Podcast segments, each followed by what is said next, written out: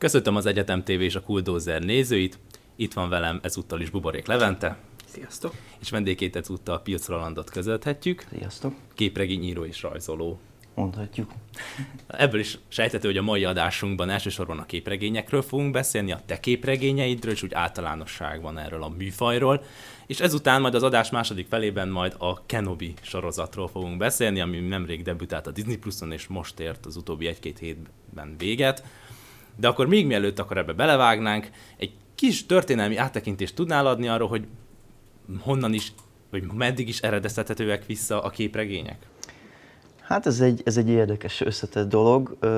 Előre bocsátom, hogy nem az én szakmai, hogy is mondjam, köröm, de azért alapvetően mindig visszaszoktak menni, amikor mondjuk képregényes szakkönyveket, vagy ilyen jellegű előadásokat tartanak, akkor egészen visszamennek oda, hogy ugye az embernek volt egy ilyen vágya, már az ősidőktől, hogy, hogy rajzokban meséljen el történetet. Tehát ilyen szempontból barlangrajzokat is föl szokták hozni.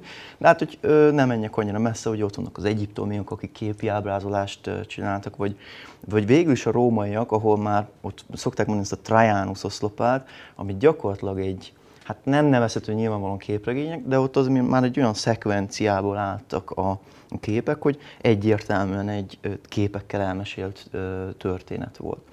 Igazából így a 19. század végére tehető az, hogy amikor már ezek a karikatúrák, illetve hát végül is kialakultak ezek a képalásos, kép aláírásos ö, kis ilyen sorozatok, az már a képregénynek egy elég, elég erős, vagy egy elég ö, fix elődje, de akkor, körülbelül akkor mondhatjuk azt, hogy képregényről van szó, amikor már ugye bejöttek ezek a szóbuborékok a, a szereplőköz, és, és egyértelmű az, hogy a képek tényleg egy, egy ilyen szekvencia-szerűen elmesélnek egy történetet, tehát nem az, hogy, hogy egy jelenetet letettem, aztán mit tudom én, másnap mi történik, és akkor egy kép. De azért ez egy kicsit homályos, hogy mikor mondhatjuk azt fixen, hogy, hogy képregény. Minden esetre így a 19. század végén, 20. század, század elején alakult ki ez érdemben. Erről most hirtelen a néma filmek jutottak eszembe, hogy valahol és ennek a fejlődésnek egy, egy, egy kicsit Nagyon oldalága, Igen. hogy ott is képek vagy egy, egy szekvenciák követik Igen, egymást, hát aláírásokkal. Nagyon testvérműfajnak is szokták mondani azért a képregényt meg a filmet, mert ugye a képi beállítások, meg az a, úgymond az a dramaturg, hát nyilván a, a, a filmben egy csomó olyan eszköz van, ami a képregényben nincs, de a képregényben is vannak olyan eszközök, ami a filmben nincs. De hát ez ugyanúgy van a próza és a képregény között, vagy a képzőművészet és a képregény között tehát itt szoktuk azt mondani, hogy a, a képregénynek ugye van létjogosultsága azzal, hogy olyan eszközöket tud használni, ami se az irodalomban, prózában, se a filmben nincs meg, meg semmilyen más művészeti ágban, tehát onnantól kezdve azt mondhatjuk, hogy, hogy igenis elismerhetjük, mint külön művészeti ág. Uh, és emlékszel, hogy neked mi volt az első képregényed, amit olvastál? Hát, ezt nem tudnám megmondani. Hát nyilván azért ez kicsit, ez is olyan, hogy gyerekként az ember akkor elkezd nézigetni, és akkor csak a képeket látja meg, akkor mit tudom én, akkor belekóstol, meg úgy, hogy még összefolynak ezek a dolgok. Hát, hogy melyiket olvastam el először, szerintem az nagyjából hogy az Asterix meg a, Lucky Luke képregények lehettek, amikor a 80-as években az Alpha magazinban, ez az uh, Interpress magazinnak volt egy ilyen gyerek uh, külön, vagy ilyen, hogy mondják, ilyen Külön kiadás? É, na mindegy, szóval, szóval egy ilyen gyerekeknek való kis ö, ö, magazin. Aha. Ilyen melléklet, na ezt a szót kerestem.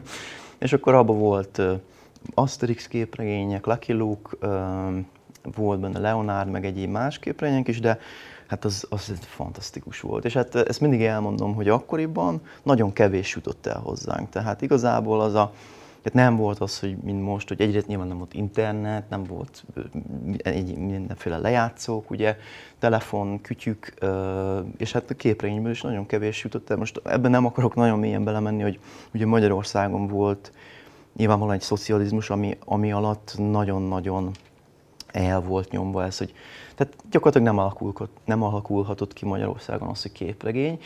Engedtek dolgokat, adaptációs képregényeket engedtek. Ez, ez igazából azért volt, mert féltek attól, hogyha, hogyha önálló sztorikat írnak, akkor esetleg rendszerellenes dolgokat fognak ebből kihozni, és akkor azt mondták, hogy jó van, az egri csillagokat megcsinálhatjátok, meg a mit tudom én, a Némó kapitányt megcsinálhatjátok, mert azt abba tudjuk, hogy abban nem fogtok beletenni olyan dolgokat, ami... És hát ez a baj, hogy ugye a képregény viszont a, az olvasó közönség számára úgy csapódott le, hogy ja, hogy ti a könyveket, a 500 oldalas könyveket lebutítjátok 20 oldalnyi kockákba, és, és ilyen, ilyen három soros szövegekkel. Uh-huh.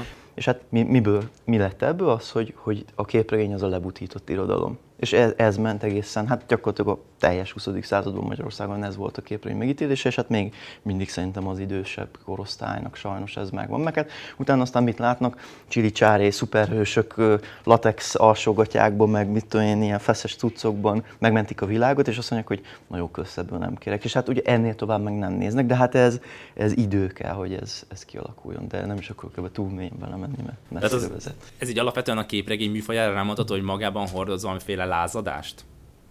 Hogyha most nem a hát, magyar nézd, képregényekről beszélünk. Igen, hát, hát Magyarországon lázadás, mert ugye, ja.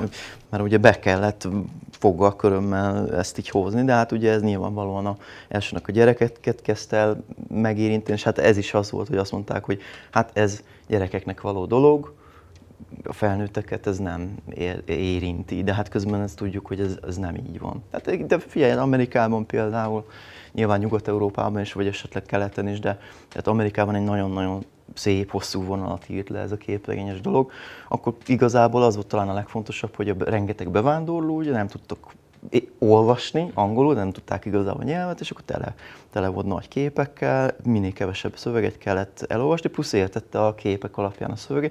Tehát ilyen szempontból ez egy ilyen abszolút, hogy mondjam, egy ilyen segítő dolog volt, mint a társadalmat és segített, ez ilyen szempontból azt mondanám, hogy egyáltalán nem lázadó. Uh-huh. De hát ez ahogy nézzük. Igen, ez kultúra szemponttal is függ, persze. Um, mikor készült az első képregényed? Hát, amit vissza tudok datálni, az olyan 90, 92-es körülbelül, szóval már nagyon-nagyon öregnek számítok. Hát a, a, azt hiszem 92-es volt egy, egy vissz, nem visszajövőben, hanem szellemírtó képregény, mert amikor, hát engem mindig a mozi, elsősorban a mozi ihletett, meg a képregény is nyilvánvalóan, de tehát a mozi, én akkor már láttam a szellemírtó kettőt a moziban, és hát ez egy traumatikus élmény volt, ugye. De másnap ugye, hát nem az volt, én ezt, ezt számtalan szó elmondom, de, de ez nagyon fontos, hogy, hogy akkor, de, tehát a mai fiatalok ezt sajnos már nem értik meg, hát lehet, hogy van róla valami képük, hogy, hogy megnézte egy filmet, és, és másnap nem tudtad, jó, lehet, hogy ha nagyon gazdag volt, elmentél a moziba háromszor vagy tízszer, de hát ez nem volt jellemző, elmentél esetleg a moziba, vagy leadta a tévé, a csillagok háborúját évente egyszer. És aztán másnap az volt, hogy ott volt a papír, meg a ceruza. Meg hát ugye az a nagyon minimális kiadvány, tehát a, emlékszem a Jedi visszatérről jelent meg egy ilyen képes könyv, meg a Fazekas Attila csinált képregényt a, a, az eredeti Star Wars-ról, hát tehát illegálisan. Ezért volt a, a csillagromboló helyett a Sputnik úszott be, így, gyakorlatilag. Szóval tehát, de hát ő neki nem az volt, ő sem, nem az volt, hogy fölment a Google-ra, az beütötte, vagy, vagy mit tudom, hogy leállította a képet, hanem elment a moziba, azt elkezdett vázlatolni. De hát egy egész sztorit, hát nyilván azt nem tudott minden egyes képet, tehát hát ott azért voltak ilyen anomáliák, de szerintem ettől volt az egésznek egy ilyen érdekes íze. Visszatérve egyébként már értékelhető, mondjuk így képregényeket csináltam ilyen 92-93 körül, de mindig hozzáteszem, hogy tesóm öt évvel idősebb, és hát az akkoriban az az öt év, az a nagyon sokat számít, és ő már, prof, hát nyilván a maga szintén gyerek szinten professzionálisan tudott képregényeket rajzolni, és én meg csak néztem, hogy hát, hogy ő képes rá, akkor elvileg talán Úgyhogy majd én is, úgyhogy, úgyhogy én mindig őt másoltam igazából, ő mindig jobb volt egy kicsit, aztán egy idő után így, így le, lehagytam. Mikor jött el az a pont, hogy most már ezt te publikálni szeretnéd például? Hát Igazából volt ugye a Kaliber Joe című képregény, amit itt is látunk. Mutatunk is akkor ide a kameráknak. Ez, ez igazából 94-95 tájékán találtam ki a figurát. Elsőnek egy ilyen western kutya, vagy vadnyugati kutya volt, és aztán így, hát egy univerzálisabb karaktert, vagy univerzálisabb sztorit szerettem volna létrehozni, és ebből hát csináltam egy ilyen embernek mondott figurát, ugye hát éppen, csak hasonlít egy ember, egy kicsit ilyen Garfieldos a szemmel szokták mondani, csak neki nincs választék a szemek között. És hát én ennek annyira örültem akkor 95-ben, hogy, hogy szignóztam, datáltam, hogy, hogy azt hiszem 95. április 17-én megszültem ezt a figurát, és akkor ontottam magamból ezeket a képregényeket. Tehát igazából a, az első befejezett képregényemet 95 végén, vagy 96 elején, ezt már nem is tudom pontosan, nagyjából akkor készítettem el, és hát csináltam belőle, fú, tizenvalány, közel 20 részt, teljesen befejezett. Hát nyilván ott volt azért egy nagy fejlődési íve az egésznek, hogy egy nagyon gagyi rajzok, nagyon ceruzás, tehát nem húztam ki, nem találtam ki a sztorit előre, csak első, jött az első kép, aztán na, mi történjen a második kockán, mi történjen a harmadik kockán, szóval gyakorlatilag így kezdtem el. És aztán mindig fölmerült az igény bennem, hogy egyre igényesebben kidolgozzam a sztorit előre, tussal kihúztam a rajzokat, nyilván fejlődtem rajzilag is, meg agyilag is, meg írásban is. És hát gyakorlatilag olyan 20 éves koromban, 2004-ben már megkérdőjeleződött bennem az, hogy hát hova tovább, hogy, hogy akarok én ezzel komolyabban foglalkozni, vagy esetleg ez így megmarad ilyen, ilyen kis hobbi dolognak, de hát éreztem, hogy én ezt szeretném csinálni, mert nagyon, nagyon is élveztem, szerettem ezt az egészet. És hát 2004-ben végül is jelent meg tőlem egy ilyen 20 oldalas uh, sci-fi képregény, egy, egy hát a Galaktikához hasonló új galaxis nevű antológiában. És 2005-ben végül is hát nagyon uh, kacifántos úton, amiben most nem akarok mélyen belemenni, de nehéz körülmények között megjelent, egy, megjelent az első Kaliber Joe képregény, aminek ez egy újrakiadása, a akkori Factory kreatív stúdió, Szegedi Faktori Kreatív Stúdió segítségével végül is. És ahogy ford benned össze az, hogy hogyan kell egy képregényt megírni, összerakni, kidolgozni, ez, ez miképp valósult meg? Mert uh, ahogy először mondtad, eleinte képkockáról képkockára haladtál, de azért gondolom ez változott idővel. Hogy először megrajzoltad, vagy írtál egy vázlatot, vagy ez, ez hogy nézett ki? Hát ö, eleinte teljesen ez a gyerek szinten ez az amatőr, ahogy, ahogy mondtam is, hogy ez a, ez a nagyon, na, volt egy ötletem, és akkor na majd. És amikor már láttam, hogy a végén, na, három oldal van hátra, most már így, így, így, na, illik majd lezárni a, a sztorit, és, és akkor valahogy kanyarítottam neki egy véget, és aztán hát szerintem ez úgy működik alapvetően, hogy az, ember kezd fölnőni, de az akkor tapasztalatok azok nagyon gyűlnek, és akkor rájön, rájön az ember mindig arra, hogy hát igen, hogyha, hogy itt ez, ez a sztori, itt ebben jó jött volna mondjuk egy akciójelenet, vagy, vagy nincs olyan kiegyensúlyozva, vagy valami, akkor egyre jobban ráérez arra, hogy mitől fog működni egy történet, hogy elolvassa a régieket, és, és abból kap egy nagy visszajelzést, hogy, hogy, hogy, hogy mitől lenne ez jobb és aztán utána elkezd előre gondolkodni, és hát egyébként nagyon rajzosan. Tehát nekem a forgatókönyvem sose voltak ilyen nagyon szigorúan véve ezek a első panel, mit tudom én, milyen beállítás, mert ugye én rajzoltam meg, szóval nekem nem volt arra szükségem, hogy egy rajzoló instruáljak, hanem nekem nagyon rajzos, tehát én nagyon sok ilyen kis, nagyon-nagyon gagyi vázlatokat csináltam spirálfüzetbe, valami tíz spirálfüzet volt az összes. Jó, ezekkel együtt, amiket megírtam, ezeket is ilyen spirálfüzet, vázlatok, és akkor végén összefésültem az egész sztorit így A4-es lapokra rávezettem, és akkor az az A4-es papírokon már így el tudtam olvasni a sztorit, és hogyha éreztem, hogy hi, ez itt, itt még nem az igazi, akkor, akkor ezen változtassunk. De, de ott már gyakorlatilag minden megvolt ahhoz, hogy, hogy utána már úgy, úgymond csak technikai formába kellett önteni a végeredményt. De például dolgoztál ezzel ellentétben, amikor más mondta hogy konkrétan mit kell csinálni, amikor valamelyik Vanderboom képregényen. E, igen, ott mint színező. Mint színező? Igen. Ott, ott, ott, miben volt más az alkotói folyamat? Hát a színezés az hát alapvetően az, az egy kiszolgáló ö, folyamat, tehát ott, ott a rajzoló az kiszenvedi a, a rajzokat, ott ők, ők le, tehát a szerkesztő nyilván ott, ott nagyon sok körön átmegy egy rajz, vagy az egész képregény mire, mire tehát ott ugye nagyon ki van ez az infrastruktúra építve, hogy, hogy, hogy kitalálnak egy sztorit, a szerkesztő, a, a rajzoló, vagyis a, bocsánat, első az íróval leküzdi, vagy le, le ö, verekedi azokat a csatákat, hogy most akkor ez hogy legyen, így legyen, amúgy legyen, aztán utána ugyanúgy a rajzoló, vagy hogy jó van, akkor ezt, ezt egy kicsit esetleg más, vagy stb., és akkor vége felé, ugye végül is még van a beírás, ami megint csak egy külön Hát régen ugye ezt kézzel írták, most már számítógéppel megy, de hát az, arra külön emberek vannak a mai napig. És hát egyszerűen igen, tehát a, a, a rajzoknál megvan nagyon szigorúan, tehát a Wonder Woman-nál az egy elég szigorú folyamat volt, hogy, hogy a Wonder Woman-nek a, a nem tudom, ezen a bugyján, vagy a nem tudom milyen felsőjön hány csillag, de a szerkesztő egyébként ott nem, a szerkesztőt nagyon nem érdekelt az egész, viszont az író az egy nagyon maximalista ember volt, és ő igazából szerkesztőként is nagyon erősen közreműködött ebben, tehát, tehát ilyen e-maileket kaptam, hogy hát figyelj, ezt egy picit máshogy, tehát ez nem annyira jellemző, de hogyha valaki nagyon-nagyon figyel arra, hogy a saját munkáját, tehát ő neki ez annyira szívügye volt, hogy minden egyes apró részletet az pontosan ugyanúgy, ahogy abban a régi tévésorozatban, mert ez a, ez a Wonder Woman versus a Bionic Woman, versus, hogy a franc tudja, vagy csak és, vagy nem tudom, é, ott ugye ez két ilyen 70-es évekbeli ö, sorozaton alapult, amin ő fölnőtt, úgyhogy ez neki nagyon fontos volt, hogy minden pontosan úgy legyen, ahogy, ahogy ezt ő elképzelte, vagy ahogy régen volt. És uh, volt szó arról, hogy, hogy a képregény ez egy olyan műfaj, ami itt sokakat nem fog meg, mert mondjuk nem találják meg a megfelelő képregényt, Ja, és, és csak a, hogyha tényleg csak ilyen szuperhősös dolgokat találnak, az nem biztos, hogy tetszeni fog.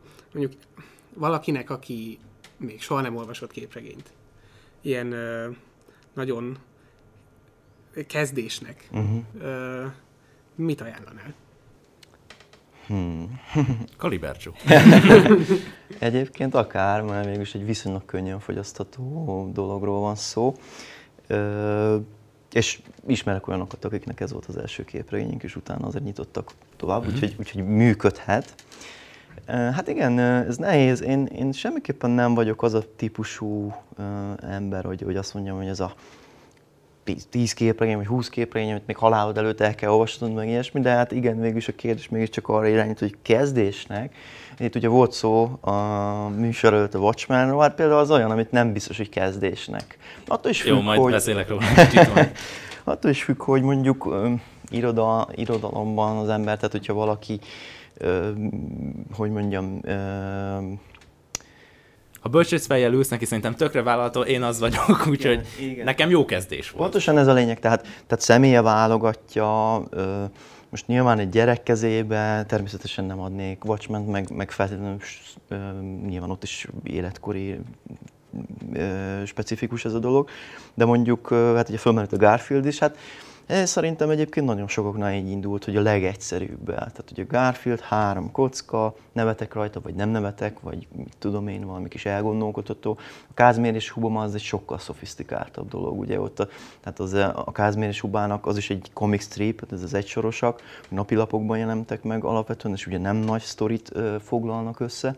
Tehát ott ugye nem csak arról szólt, hogy na, valami kis blöd gag, vagy egy ilyen kis gagyi humor, nem mondom feltétlenül a Garfield az, de a Kázmér és Hupának egy ilyen nagyon mély ilyen lelkisége volt. És szerintem például mondjuk a Kázmér és Huba az, az, az nagyon sokaknál biztos, hogy be tud találni. Tehát az, az például egynek jó.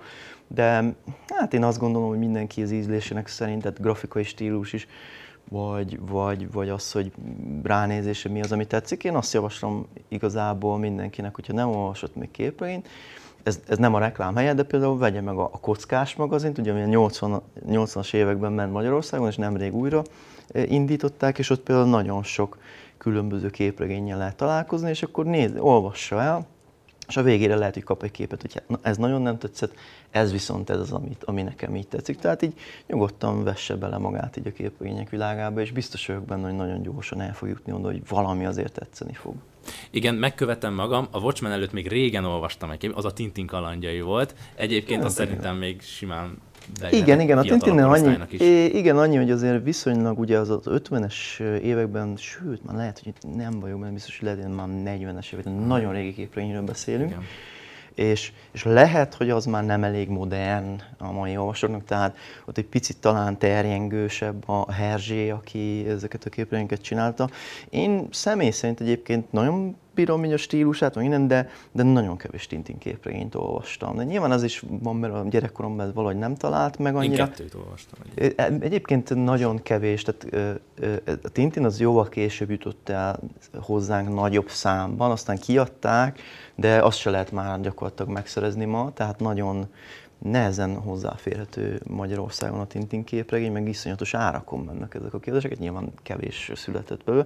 Én talán azt mondanám egyébként, hogy egy Asterix, az, főleg a korai Asterixek inkább azt javasolnám, hogy első fele egy a repertoárból, talán az, az nagyon sokaknál könnyebben betalálható. Üm, jó, és hát volt még szó az adaptációkról. Hát igen. Ugye? És az egy az egy uh, érdekes kérdés, hogy mennyire kell az, azt uh, elérni, hogy, hogy mondjuk tényleg megnézed a Star Wars-t, és aztán utána uh, leülsz, és az, hogy, hogy teljesen tűpontosan minden át legyen véve. Hát mondjuk adaptációs dolgoknál beszéltünk például, ahogy mondott, filmadaptációnál. Én személy szerint már a filmadaptációnak gyakorlatilag nem látom értelmét.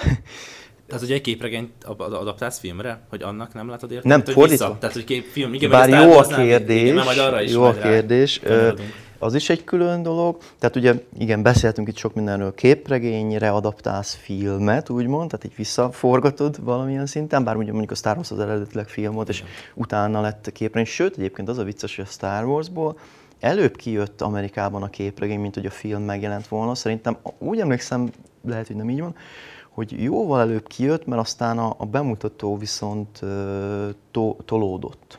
És, és a képregényt meg kihozták, katasztrofális volt az első Star Wars képregény. Hát már megvan azért így a romantikája, meg így a, így a nosztalgia szemüvegén keresztül.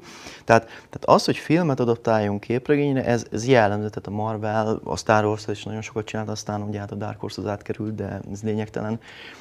Gyerekként se értettem már azt, hogy, hogy erre mi szükség van. Talán annyiból jó, hogy ugye a, a filmekből nagyon sokszor van az, hogy kivágnak jeleneteket, de a forgatókönyvben benne van, tehát csomó ilyen képre én mind a Star Wars-nál, Indiana Jones-nál is láttam ilyeneket, hogy, hogy bizonyos kivágott jeleneteket visszaemelnek. Mert főleg ezek általában akkor készültek, mert ugye ez, ez is egy termék volt, ez egy olyan termék volt, amit a film mellé ö, könnyen el lehetett adni. Tehát Amerikában ez egyértelműen nyilvánvalóan abszolút bizniszre ment, és semmi másról nem szólt, csak az, hogy, hogy a film mellé még valamit el tudunk adni. És ö, és ilyen szempontból az volt a nagyon fontos, hogy amikor kint van a film, amikor kisétál a gyerek, vagy akárki a moziból, akkor már az újságosnál, vagy a nem tudom hol már meg tudja egyből venni, anyuka, apuka megveszi neki, mert tetszett neki a film, és akkor hadd örüljön vele a gyerek. Bocsánat, ez egy kicsit ö, ö, negatív volt, de sajnos ez a, ez a valóság. Viszont az az egyetlen értelme szerintem, hogy, hogy kicsit talán picit többet tud a ilyen szempontból, és ki tudja egészíteni. Ha azt nem teszi meg, igazából nem sok értelmét látom. De most az, hogy mondjuk irodalmi műveket, az már azért egy cizelláltabb dolog, mert ugye ott egy, tehát mégiscsak egy olyan, egy, tehát a próza, ugye ott jó lehet, vannak illusztrációk, de gyakorlatilag ott nem látunk képen semmit, és hát a képregény meg viszont képekkel operál. Én azt gondolom, hogy ott is nagyon, az egy nagyon veszélyes dolog, de hát ennek ugye történelmi okai vannak, hogy, hogy nem, én, én nem nagyon támogatom azt, hogy, hogy túl sok adaptációt csináljunk, főleg a magyar piacra nem, de egyébként érdekes dolog, hogy sok adaptációs képregényt csinálnak a, hát mondjuk így, hogy nyugaton is, vagy nyugaton, Orwell-től láttam az 1984-et, még nem olvastam, de érdekel. Mindenképp. Vonneguttól láttam az ötös számú vágóhidat, ez is megent, ez mind a kettő megent magyarul, sőt a Harari-től is a, most nem tudom, hogy az eredetileg képregény, de azt hiszem az is egy, az valamiféle ilyen, ilyen hibrid megoldása, hogy szerintem a, talán a Harari saját maga adaptálta képregényre, vagy eleve úgy gondolkodott, ebben most bizonytalan vagyok, nem olvastam még, de érdekel. Tehát ezek, ezek működhetnek szerintem, de, de mindenképpen az a lényeg, hogy, hogy ne az legyen, hogy a, a, a prózát, az, vagy hát nem feltétlenül prózát lehet, az, az dokumentarista, vagy akármilyen szöveg, azt, hogy hogyan tudom húsdarálóval kipréselni belőle azt, azt hogy, hogy ezt hogyan tudom minél kevesebb képpel, és hogy nem tudom, hogy megoldani, hanem mivel tudok esetleg ebben, ebben valami többet hozzátenni, mint mondjuk a próza. Tehát, hogyha mondjuk elolvasom az 1984-et, és utána a kedvem van elolvasni a képregényt, akkor ne az legyen, hogy hú, jó van, ez egy ilyen kis tömörített, vagy a kötelezők röviden szintű, vagy a gyerek elolvassa a, a vizsga előtt, vagy a dolgozat előtt a képregényt, és akkor azzal megúszza, hanem hogy picit valamit hozzáadjak a rajstílussal, a, a, az egésznek a világával, vagy valami mellékúton. Egy saját víziót Igen, belerakni pontosan, végül is. Pontosan az, hogy az, aki feldolgoz, mint hogy a filmeknél is, hát ez is egy, ide nem menjünk nagyon bele, mert sose lesz vége, de,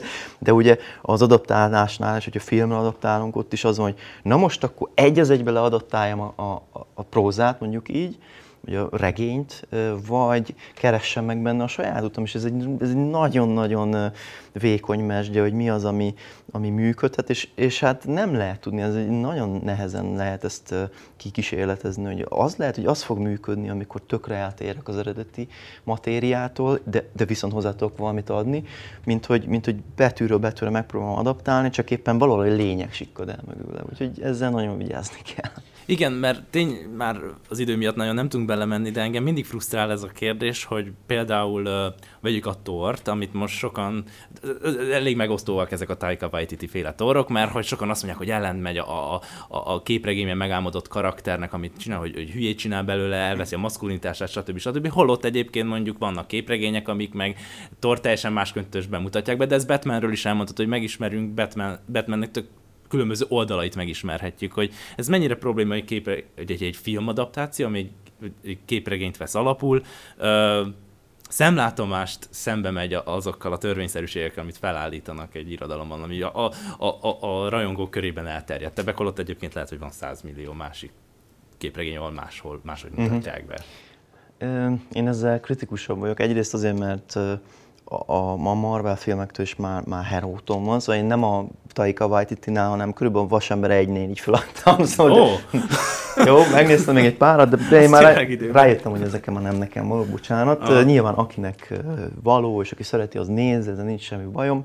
Egyszerűen én már nem élvezem ezeket a dolgokat, de, de ez, ez egy életkori, meg egyéb sajátosság. De most nekem az a, az a véleményem, és ezt gyors megpróbálom dióhéjbe összefoglalni, hogy nekem például nagyon fura, ott van a Batman Begins, ami, ami ugye egy ilyen nagyon sötét, hát az első nagyon sötét Batman sztori volt. Nyilván a, a Tim Burton féle se volt egyébként. Arra egy is ilyen... elmondták akkoriban, azért a Schumacher.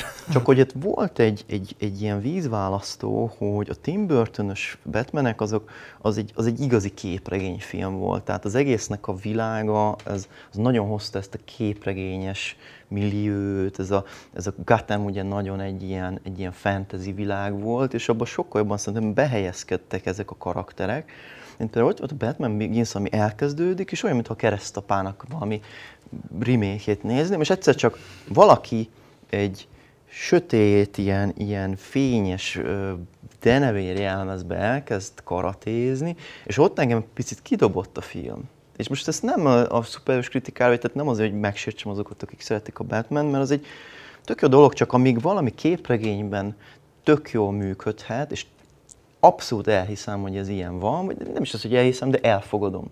Úgy valahogy a filmen, nekem például az volt az, e, az első számú bajom, de az egész trilógiával, hanem utolsót nem is láttam, az újat meg még pláne nem láttam, hogy, hogy ha nagyon-nagyon komolykodni akarunk, akkor bizonyos eszközök, vagy bizonyos ö, ö, formák, úgymond, egy Batman jelmezes csávó, még, még kereket hanggal, ugye, az nem biztos, hogy működni fog, és szerintem e, itt sántít már a dolog, úgyhogy ilyen szempontból szerintem a filmnek nagyon is, tehát az, hogy, hogy a Waititi, nem, nem a kedvencem, de hogyha Waititi azt mondja, hogy, hogy inkább poénra veszi, akkor én azt gondolom, hogy lehet, hogy, hogy ez jobban elfogadom azt, hogy hát igen, ezt nem lehet már komolyan venni szerintem azt, hogy, hogy ezek állandóan hadonásznak a, a nem tudom milyen kalapácsa, ugye, meg bocsánat, nagyon laikusnak tűnök, meg hogy, meg hogy ugye Jeff Goldblum, meg ez a láttam én ezekből hébe-hóba valamit, de hogy, hogy már ezt nem lehet komolyan venni, és hogyha nagyon erőltetjük azt, hogy komoly, komoly, komoly,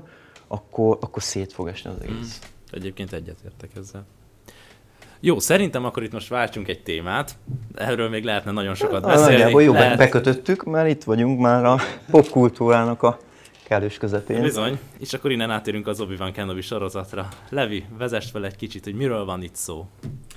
Hát uh, ugye a, az eredeti trilógia és a, az előzmény trilógia között vagyunk, az előzmény trilógiához képest eltelt tíz év, és uh, hát ugye Obi-Wan Kenobi uh, megjelenik a vásznon.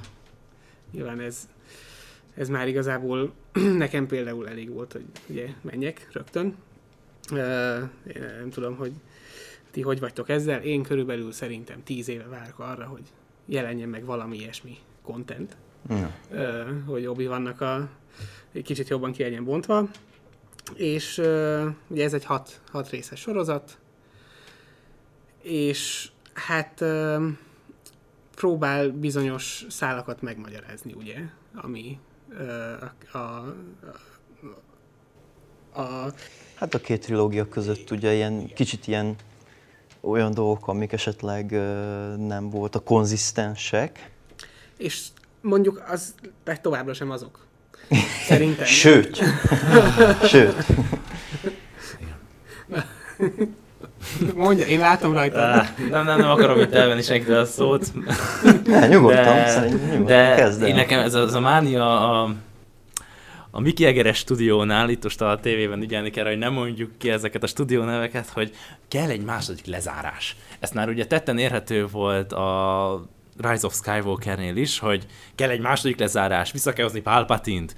Tehát nekem az volt az egyik mélypont a, a Star Wars uh, univerzumban, és itt most kitalálták a készítők, Kathleen Kennedy-ék, hogy hát obi vannak is, hogy adjunk még egy lezárást, ami igazából nem, nem zár el valójában semmit, és én ö, Levél ellentétben bár a rajongói énem persze, hogy látná obi hát nagyon szeretem Ivan McGregort és a karakterét, meg Hayden Christiansen is egyébként sokakkal ellentétben, de valahogy úgy voltam vele mindig, hogy ebben a történetben, ebben a 10-15 évben vagy 20 évben nincs annyi matéria, hogy ezt képernyőre vigyük, mert valójában a negyedik részben tudjuk, hogy mi van a karakterekkel, a negyedik vagy harmadik rész is választhatott arra, hogy mi fog történni, visszavonul, a háttérbe vonul, figyel Luke Skywalkerre, Bail Organ a, a Leia Skywalkerre figyel, és ennyi. Tehát, hogy valójában olyan tehát a komfortzónájukban nem igazán tudnak kilépni. Illetve, hogy az, hogy ugye fölmerül a kérdés, hogy van-e, bocsánat, ezt a szót nagyon szeretem, van-e létjogosultsága ennek a történetnek, azon kívül,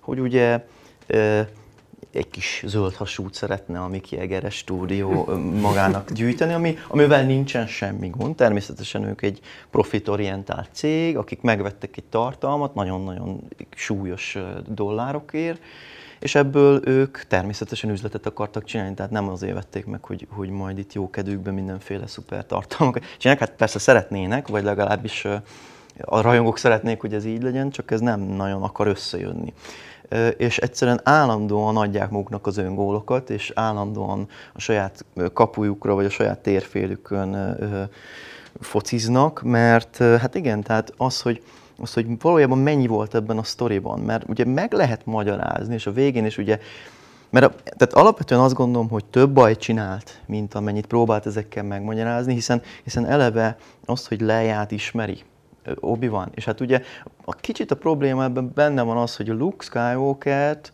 gyakorlatilag másfél napon keresztül, vagy egy fél napon, vagy nem tudom, hogyha, hogyha nettó megnézzük azt az, az első, vagy hát bocsánat, a negyedik részt, hogy, hogy a Luke Skywalker meg obi van meddig voltak együtt, milyen kalandokat éltek át, elmentek együtt kocsmába, illetve hát odaadta neki a fénykarod, mesélt egy kicsit az apjáról, elmentek a kocsmába, aztán elmentek a, gyakorlatilag a, a, a Millennium Falconnal utaztak egy kicsit a hiperűrben, ott pedig ketté vált, szétváltak, ugye, ketté váltak. Hát, Obi-Wan ketté, majdnem ketté vált, igen. és aztán utána vége ennyi, és akkor hát ugye Luke ül szomorúan, és akkor leje meg vigasztalja, hogy jaj, hát az a bácsi, akit, akit neked biztos valami ismerősöd volt, mert jó, tudja, hiszen Obi-Wan Kenobi néven, és akkor fölmerültek a sorozat közepén, ugye, hogy na ezt hogy fogják megmagyarázni? Hát azzal, hogy azt mondja neki, hogy, hogy ezt nagyon titokban kell e, ez, erről beszélnünk, de hát, hogy könyörgöm, hogy ha, ha küld egy üzenetet azzal, hogy a birodalom és a mit tudom én, tehát hát már önmagában az gyakorlatilag kivégezték volna, tehát teljesen mindegy, hogy, hogy eljátsza, hogy nem ismeri, vagy ismeri, tehát, tehát nagyon gyenge lábakon áll ez, a, ez az egész ilyen magyarázkodás, és hát az a helyzet, hogy nagyon sok ö, problémát generált a kánonban. Most nyilván lehet ezt, most attól függ, honnan nézzük, tehát hogy, hogy ha valaki nagy Star Wars rajongó, és ugye nagyon fontos neki a kánon, akkor szerintem ez, ez, ez nagyon problémás. Na most én már sajnos, ugye hát lásd, Rise of Skywalker, sequel trilógia, bármi, amit a Mickey Egeres közege elkövetett, én már onnantól kezdve engem már nem tud érdekelni annyira a kánon, mert már elrontották, kész, vége van.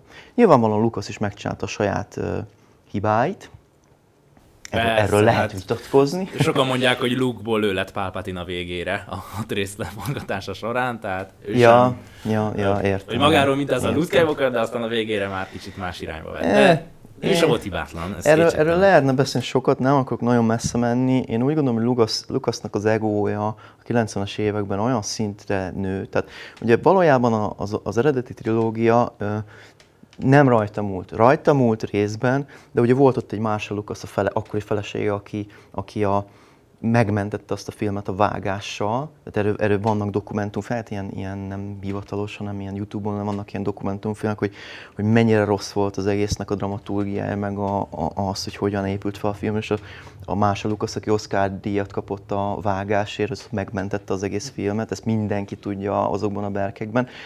Utána Lukasz nem rendeztette a régi trilógiába, csak a haját tépte, meg, meg tehát a legjobb film, tehát valójában, jó, bocsánat, ez nyilván szubjektív, de a Star Wars sorozatot, és ez nagyon messzire vezet, nem akarom sokáig, de a Star Wars eredeti trilógiát is, vagy az egész franchise-t valójában a birodalom visszavág mentette meg. Miért?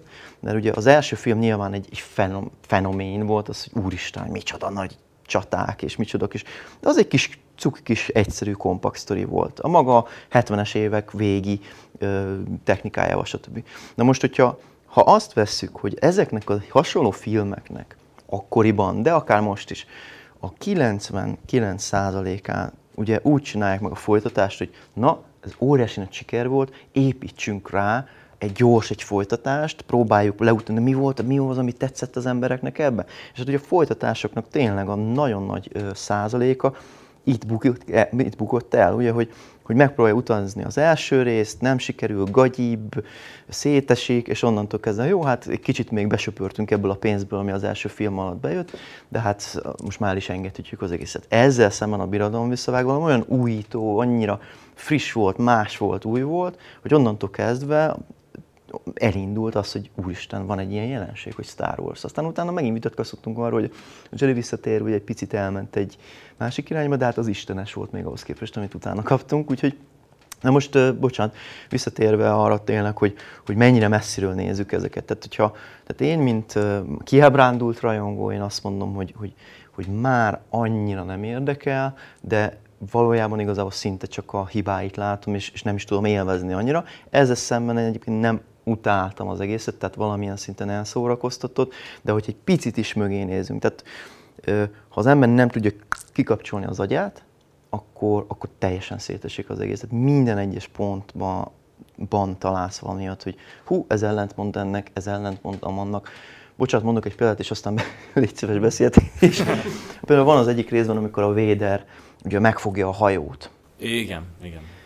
Ö, miért nem csinálta meg ezt a, a Rogue végén? amikor a, elment ott a hajó az órát. Miért nem csinálta meg a Birodalom visszavágban, a Millennium Falconban, amikor elment a, pont az óra előtt a hajó. Tehát ugye jönnek egyből, tehát az a baj, hogy a Star Wars minél jobban bontjuk ki, és most tényleg végszónak mondom ezt így ebben a e, gondolatmenetben, tehát én eljutottam oda, hogy a Star Wars ez gyönyörű kis mese, egy szép cuki, cukinak annyira nem mondanám, talán az evokokat, mese, ami a 4-5-6. rész az így működik, de minél jobban bővítjük, annál jobban szét fog esni, mert minél jobban megpróbáljuk magyarázni az egészet, minél több mindent adunk hozzá, annál több logikai bukfenc lesz az egészben. És ez így volt a prikvelekkel, a szikvelekkel, pláne, és az összes többi sorozattal, kivéve, hogyha nem, ha esetleg eltávolodnánk ettől a sztoritól végre, minél inkább hagyni a Jediket, a Skywalkereket, a, a birodalmat, tehát minél jobban eltávolodni, akkor, és ezért működött a Rogue One, mert ott nyilván az is az viszonylag szerves része a sztorinak, de mégis csomó olyan, tehát gyakorlatilag olyan karaktereken épült, és, és az egész úgy épült föl, hogy nem akart Skywalker, nem akart Jedi, és nem akart a régi, vagy a, akármelyik trilógiának a ilyen szempontból része lenni.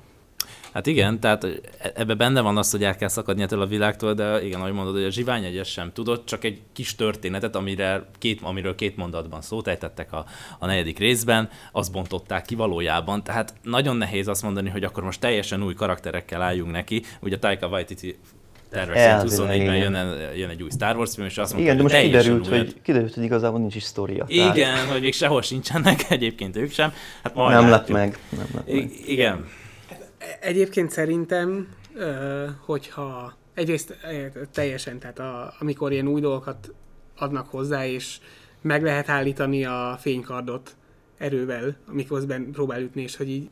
Igen, miért nem csináltad ezt a múltkor, meg, meg miért nem csinálod ezt 20 évvel később, szóval rengeteg. Egyrészt, másrészt meg ugye én sosem, mert ugye az eredeti trilógiában azért ott a a, amikor harcoltak fénykarddal, az azért viszonylag egyszerű volt. Hát ez, ez a technikai víványoknak is Természetesen, hát főleg a negyedik epizódban. Viszont... Később az, az elég jó volt, Igen. csak nem volt az a nagyon nagy csili látványos. De azért sokkal hitelesebb.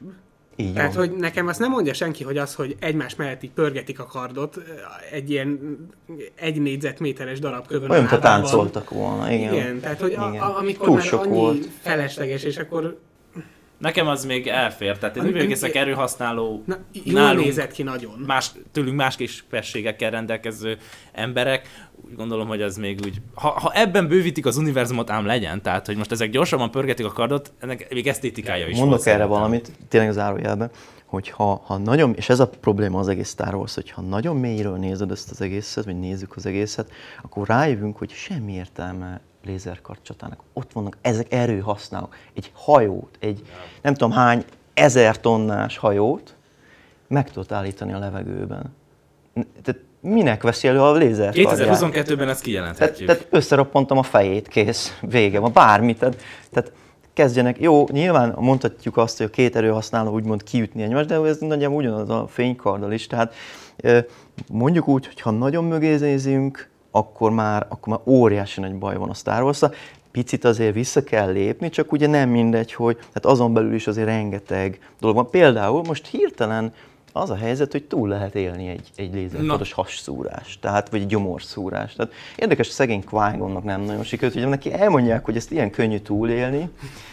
Tehát ez az a baj, hogy ott van a, a Riva, és most csak hogy kiemeljek egy, egy ilyen részletet hasba szúrja a véder, ami eleve hülyeség, hogy most vagy meg akarom ülni, vagy nem. Tehát manapság ugye, meg hát ez egy, ez egy örök, örök filmes probléma, hogy ellenőrizzük már le, ugye, hogy kicsit rugdossuk már meg, éz, hát még az obi is egy kicsit megtaposta, lehet, hogy azért, mert tudta, hogy ezt azért jobb megtaposni a, a, a, az ellenfelet, de valamit azért, hogy, hogy akkor most akkor meghalt, vagy nem. A másik az, hogy a következő rész elején már ott volt, hogy köt, kicsit be, bekötöttük itt, aztán jó van, majd be, kis izé, tapasszal lekötjük elő hátul, és akkor már mint a semmi baj. Tehát ez az a baj ezzel, hogy, hogy a, a, hogy is mondjam, tehát azokat a, Mm, a tétet veszi ki, tét, a tétet tét, veszi na, el. Ezt a tehát a Star Warsban azért korán sem volt olyan hatalmas tét, be, de az, hogy visszahozza Dartmouth, az is az, hogy félbevágtalak, leestél egy ilyen, nem tudom hány emelet mély izén, belerobbantál, vagy nem robbantál bele, de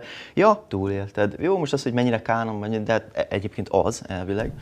Egyébként még gyors annyit akarok közbeszúrni, hogy mondtad, hogy végig elég lenne szabad kézzel egymásra kereszteni a jediket. Én úgy gondolom, hogy azért azt azt, azt Lukász nagyon jól belevitte ebbe az egész történetbe, hogy azt különbözteti meg ugye a sziteket a Jediktől, hogy a, a, a morális fölény, és úgy gondolom, hogy e, e, tehát azért nem le, ezek nem lejátszott meccsek előre mégsem. Tehát valahol, amit obi van is elmond az utolsó hatodik részben, ott a flashbackekből is kiderül, hogy nem indulatból kell harcolni, nem neked védekezésre kell használni. Az más kérdés, hogy egyébként a rész végén obi van szöges ellentétét csinál, és olyan agresszívan támad neki Darth Vadernek és győzi le, hát amit meg a rohamosztagos, a rohamosztagosnak teljesen teljesen mindegy, vagy, meghal-e vagy nem. Igen, élő pajzsnak használja.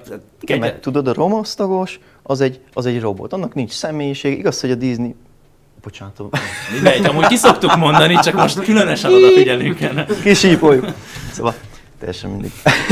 Igaz, hogy ugye elkezdtek ezzel a fin dologgal, amit a sequelben, ami egyébként nagyon, hát mondhatnám azt, hogy szinte zseniális ötlet lett volna, hogyha aztán nem degradálják le őt egy ilyen token, bocsánat, karakterre, aki azt kiabálja, hogy Ray!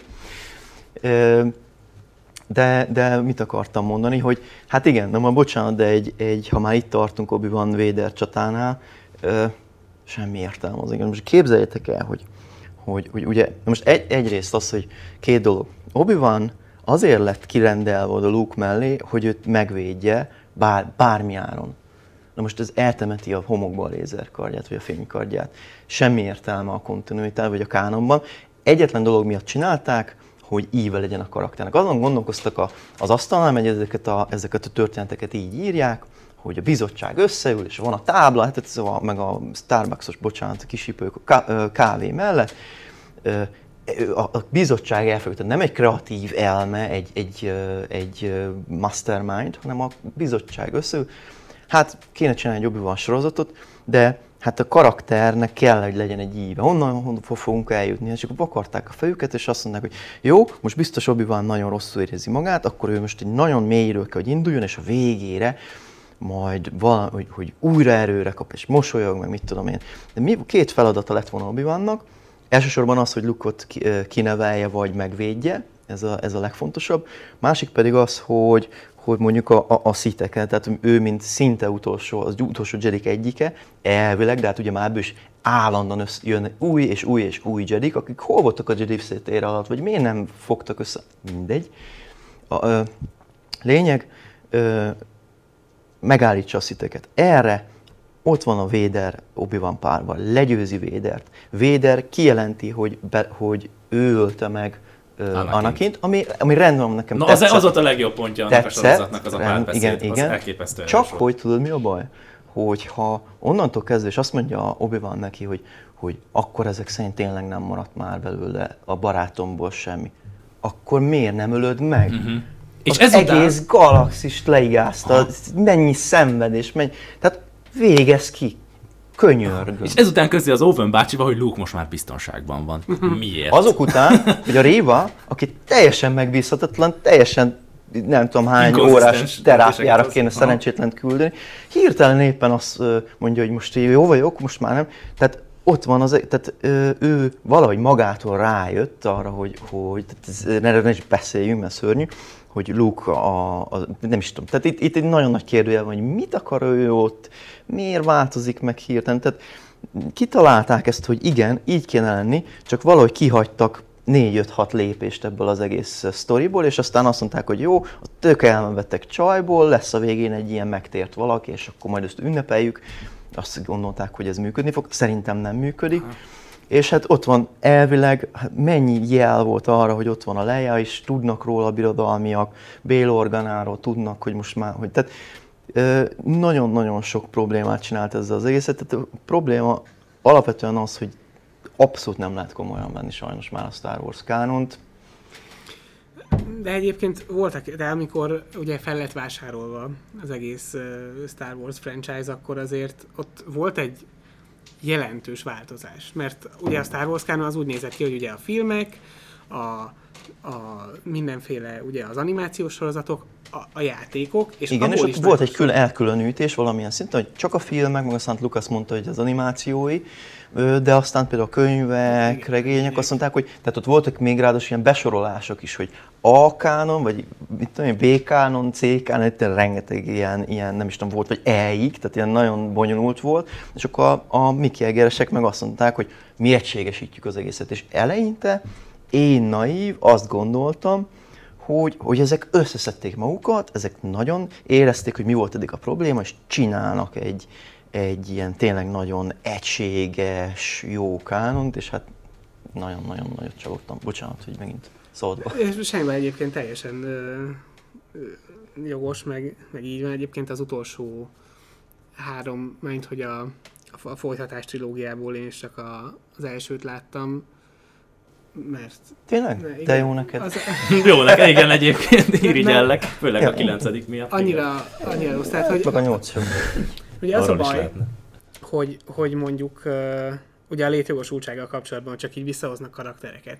De hogy Palpatint tényleg csak úgy visszahozták.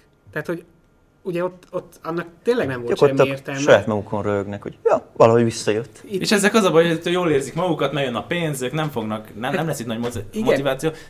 Mond, most. Viszont itt az obi sorozatnál meg azért mégiscsak két rész összekötése van, tehát hogy ő ott tényleg volt, az, és, és neki ott kellett lennie. Most az, hogy egyébként miket csinált, az egy dolog, de az, hogy foglalkoztak vele, az szerintem egyáltalán nem rossz. Most az, hogy hogy sikerült, az nyilván ö, már azon lehet vitatkozni, de tehát az, hogy, hogy Palpatine csak, csak úgy megjelenik, mert valamiért ő is túlélte azt, hogy ledobták a, azon a hatalmas ilyen csatornán, tehát aztán, aztán meg atomjaira robbant egy, egy gigantikus bolygó méretű, vagy hold méretű termonukleáris robbanásban. Ja, de a, de a széke, meg ott az ablak, még van olyan ablaküveg, ami ki se tört. Bizony.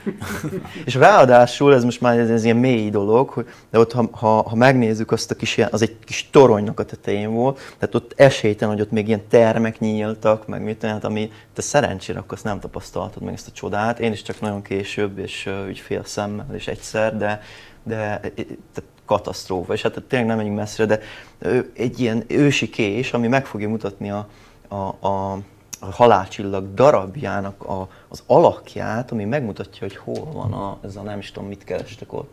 Uh-huh. A világon semmi. Tehát ez olyan szinten, ez már, én azt gondolom, hogy ez már pofátlanság kategória, kategória volt. Tehát hülyének nézik a, a, az embereket, és, és valahogy el, el tudnak vele, tehát megúszszák. Valami. Igen, mert egyébként Jó, hát- van egy, egy toxikus közösség, akik viszont ezt kajálják rendesen, és tűzelvassal harcolnak ezek mellett. Tehát a, ja, a, a kommentek születnek egyébként kritikák alatt, hogy az valami elképesztő, ez az hát, félelmetes. Igen, mert vannak azok a úgynevezett rajongók, akiknek semmi nem számít, csak az, hogy rá legyen írva, hogy Star Wars, és ezek, bocsánat, ha van ilyen a nézőközönségben, de ezek nem teljesen normálisak, mert, mert a term, de nem a terméket szeretem, hanem én, én azt a szellemiséget szerettem, ami az egész az kezdődött, és amit akkor tényleg benne volt. De most már ez egy eladott, agyon, agyon facsart Marketing termék, ami ja. én élvezném, hogyha legalább valamennyire működne. Én nagyon akartam élvezni az új trilógiát, és kicsit szenvedtem az elején a, a hetedik résszel, de én aztán meggyőztem magam, hogy ez, ja, ez jó, jó lesz a folytatás, csak aztán utána rájöttem, hogy ez, nem, ez már sose lesz jó. Igen. És hát, de megnézem, megnéztem az obi nem utáltam, igazából fájtak bizonyos dolgok, de rájöttem, hogy ki kell kapcsolni Igen. azt az agyat, és akkor picit le, lehet élvezni, de most már inkább csak ilyen, ilyen filmes, szakmai, meg ilyen régi Star Wars szempontból, mint régi Star Wars rajongó, így puszta kíváncsiságból érdekelnek az ezek, és utána lehet egy csomó YouTube videót nézni, meg aztán tudunk egy csomót vitatkozni ezzel, és hát legalább ezzel szórakoztatjuk magunkat, ha Igen. már azzal nem is, hogy nézzük. Igen, a diskurzus mindenképp beindít. Hát most nem tudtunk így részleteibe belemenni, de szerintem a fő vélemény, véleményvonal az itt most átjött gondolom nektek. Ha nem láttátok, nem tudom, hogy ajánljuk-e vagy sem, ezt rátok bízzuk, mert beszélni és gondolkodni lehet rajta, de lehet, hogy... Sok... Ha már ők nem gondolkodtak rajta. Igen. Úgyhogy nagyon szépen köszönjük, hogy itt voltok, és te is, Roland, hogy eljöttél. Sok Én sikert kívánunk a továbbiakban is. Várunk vissza máskor is. Köszi. Sziasztok! Sziasztok!